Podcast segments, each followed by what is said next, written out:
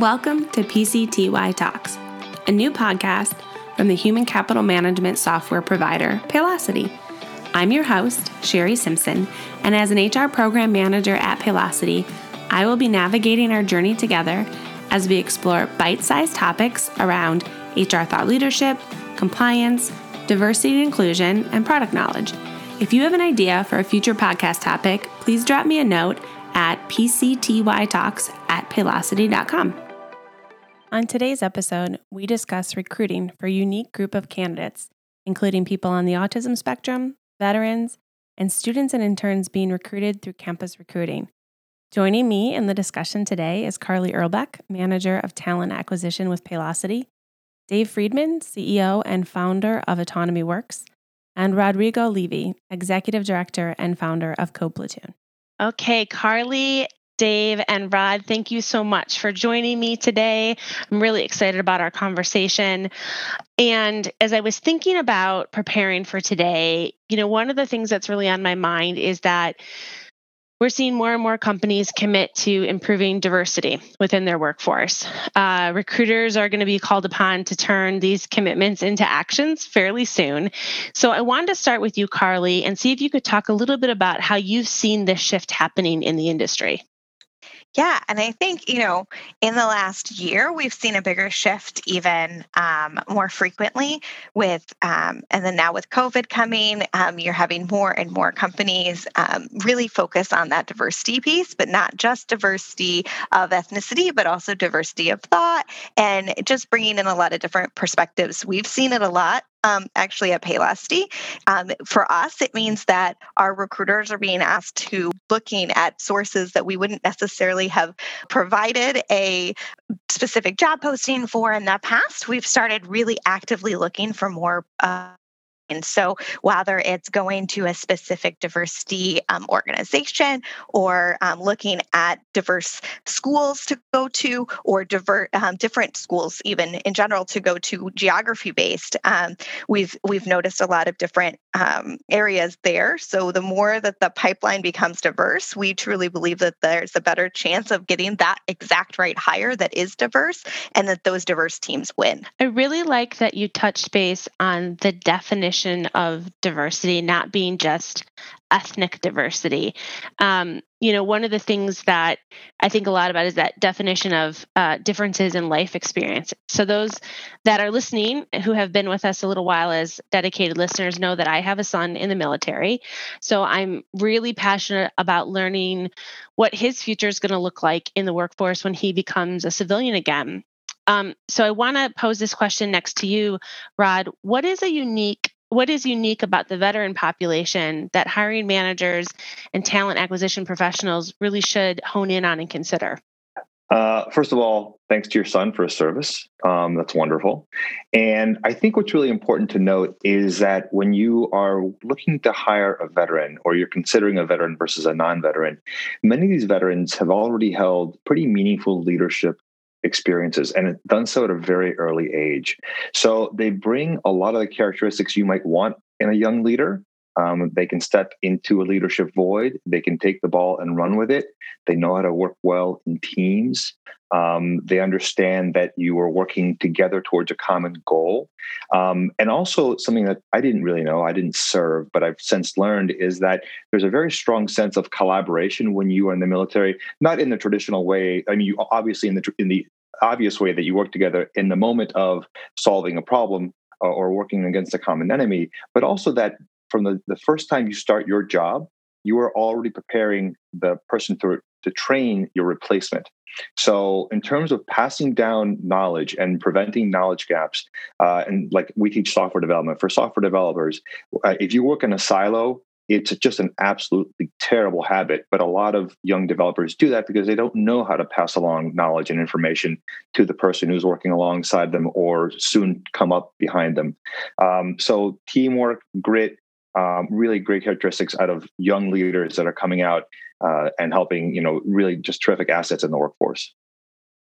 I never thought about the point you just made about being able to pass along knowledge and I, I, mean obviously we're the company i work for paylocity is a tech company so um, you totally nailed it when it came to developers kind of being hands down and focusing so it's a really unique perspective to think about when you are recruiting and bringing veterans in um, for you dave uh, likewise people with autism bring a whole nother layer layer of diversity to the workforce.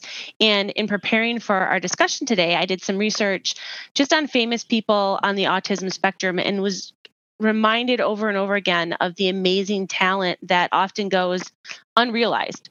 So, from your perspective, what's unique about people with autism that hiring managers and again, talent acquisition professionals really should consider? It's, it's very hard to talk about autism as a single thing. I mean, it truly is a spectrum, and different people along the spectrum have different talents and different skills and need different levels of support. So you have everything from uh, people who need support with daily living skills all the way to the other end of the spectrum where there are people, you know, I'm sure, working in your company and on your teams that um, have autism and don't need any supports at all. But there's a significant subset or a significant portion of the people with autism have exceptional skills in, in really in three areas. The first is their ability to focus on quality and data, almost, uh, almost an obsession with accuracy and correctness. The second is a, a strong process discipline, both in terms of how they think about solving problems, but also how they work on a day to day basis. And finally, a very strong commitment to the job and to the role they're in and to uh, being excellent at the job that they've been they've been assigned to do at that time. Those are such important skills to have in the workforce um, especially that attention to detail uh, in in the way you described it you know with today's generations and so quickly moving on from one thing to another it's that's definitely a skill that um, the workforce is looking for. Carly what about um, as i mentioned younger generations what about um, those that are kind of in your wheelhouse? So you are, are one of our internal recruiters in our talent acquisition team and you focus really on campus recruiting. So what's unique to that group? Yeah. Um, so the early career you know talent side of things is anything with interns or new college grads coming out and really besides injecting energy into a company um, and giving you that fresh um, fresh kind of uh, rem- reminder of what it was like when you started your career um, you know gen z really brings in a lot of really positives into the into the workplace so as you look through um, you know 27% of the population is gen z so there's a lot of them and they're coming so you need to be ready for it. But then they're also more racially and ethnically diverse than previous generations. Almost half of them are minorities. So they are um, a lot more in tune and looking for that diversity um, throughout an organization. They'll bring that fresh perspective to the workplace um, where they're, they're focused on technology. If you think about it, they've never really known life without a cell phone or technology that is in their in their hands. Uh, you know, the average Gen Zer got their first smartphone before their 12th birthday, which to me is crazy because I'm a millennial and I got mine in college. So um, it's just funny to to think about um, it, before 12 having um, a smartphone out of you know not just a cell phone. Um, K through text, but they also highly value that authentic um, person interaction, that in person interaction. So, being authentic as you work with um, early career is huge and very important to them. Um, they're more likely to be enrolled in college actually than previous generations. So, you're going to see more um, continuing education early career folks out there as well. Um, and then just really, it's a great opportunity to grow your talent um, without any preconceived notions. You train them how you want them to be, and um, they're sponges that will eat it up and give you some suggestions on how to improve. Um, it's always a fresh perspective. It's interesting the statistic that you shared about um, that generation being enrolled in college. I think that's why in the HR space, the HR benefit space, we're seeing those additions of um, student loan resources like we never saw before, either payment plans or um, forgiveness and stuff. So it's very interesting to kind of connect the dots there.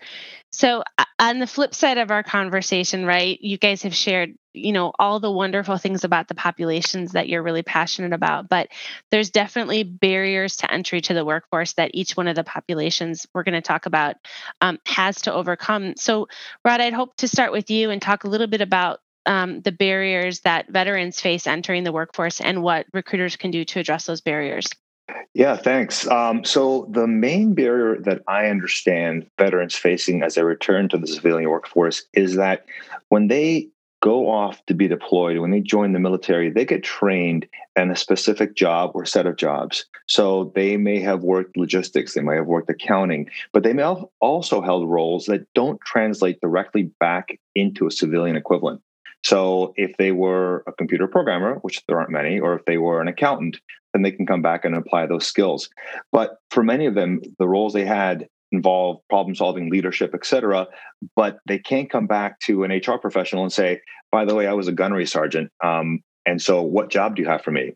And there's so many skills that that individual will bring to the table, but the HR workforce isn't trained to understand what the roles were in the military. And, and, I mean, it's a daunting task. So there's all kinds of skills translation um, tools and software. Uh, so I would encourage HR professionals if they have a role or roles they want to fill. And they think a veteran would be something they'd like to attract. Um, understanding what the skills that are required for that role are probably more relevant than the action than trying to find that role as it was in the military. Um, so that's probably the, this big skills translation gap seems to be the biggest hurdle that I see for a lot of veterans trying to reintegrate. Yeah, and what about you, Dave, and, and people with autism? What barriers do you see facing that population? The unemployment rate of adults with autism is around 80%. So there's definitely a huge number of barriers facing uh, facing the autistic population.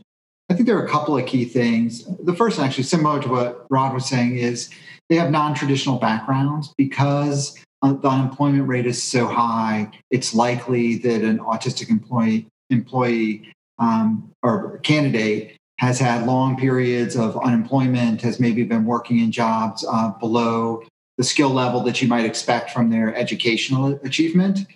And uh, then this, the so that's the first issue is their background isn't going to look exactly like what you're used to uh, second, the interview process is not well suited for people with autism. Um, many have a difficulty with social interactions, and the um, interview process, both on the phone and in person, is a very social experience. Um, you're one on one with an, another person, and that doesn't um, often bring out the best in uh, people with autism.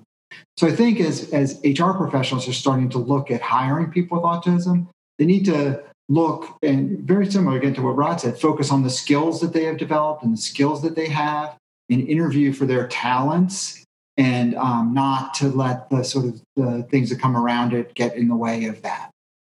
So, Dave, I, I know we didn't prepare this next question, so um, hopefully I don't take you too off guard. But I'm curious if you have any suggestions for those listening on how to, or, or tips on how to conduct a Zoom interview with somebody on the spectrum. Some some pointers on um, that we can bring back to to that space.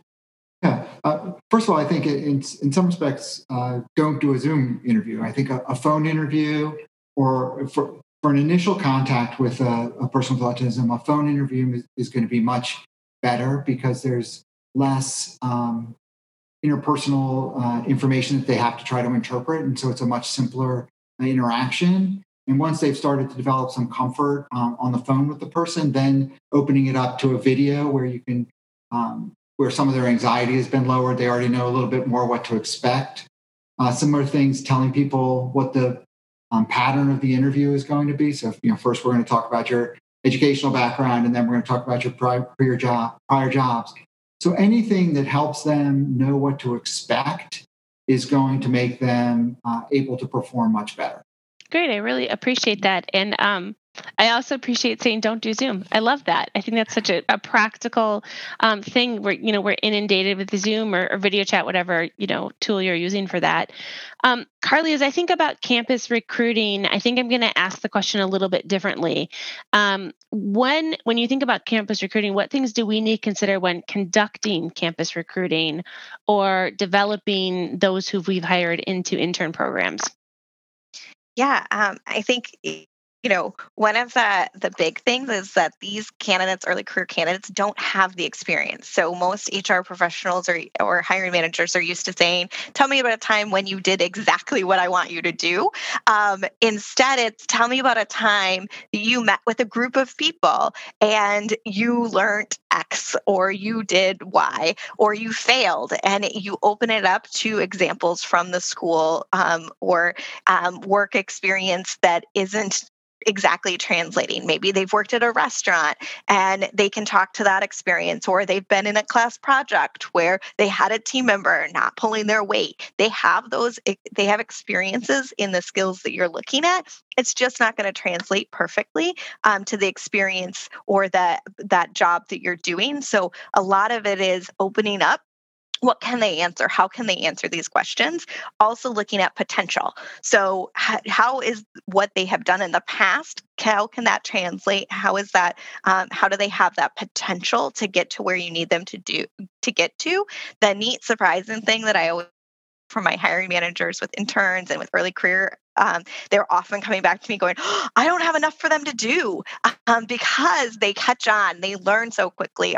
Um, they're used to? They're coming out of an educational space. They're used to learning and act, acting on it, so they do learn and move forward a lot faster than most people expect. So, also having some backup plans, um, backup projects, um, and other things like that, but treating them like they were part of your team is the best way to go about it. I love that. I, I mean, I see that. So, so you know, my kids are um, one's in the military, one's in college, and one's in high school, and eh, that speed to learn um, amazes me. You know, my uh, my middle guy picked up guitar just a year ago, and I hear him play in the basement, and I'm like, I know I didn't give you lessons.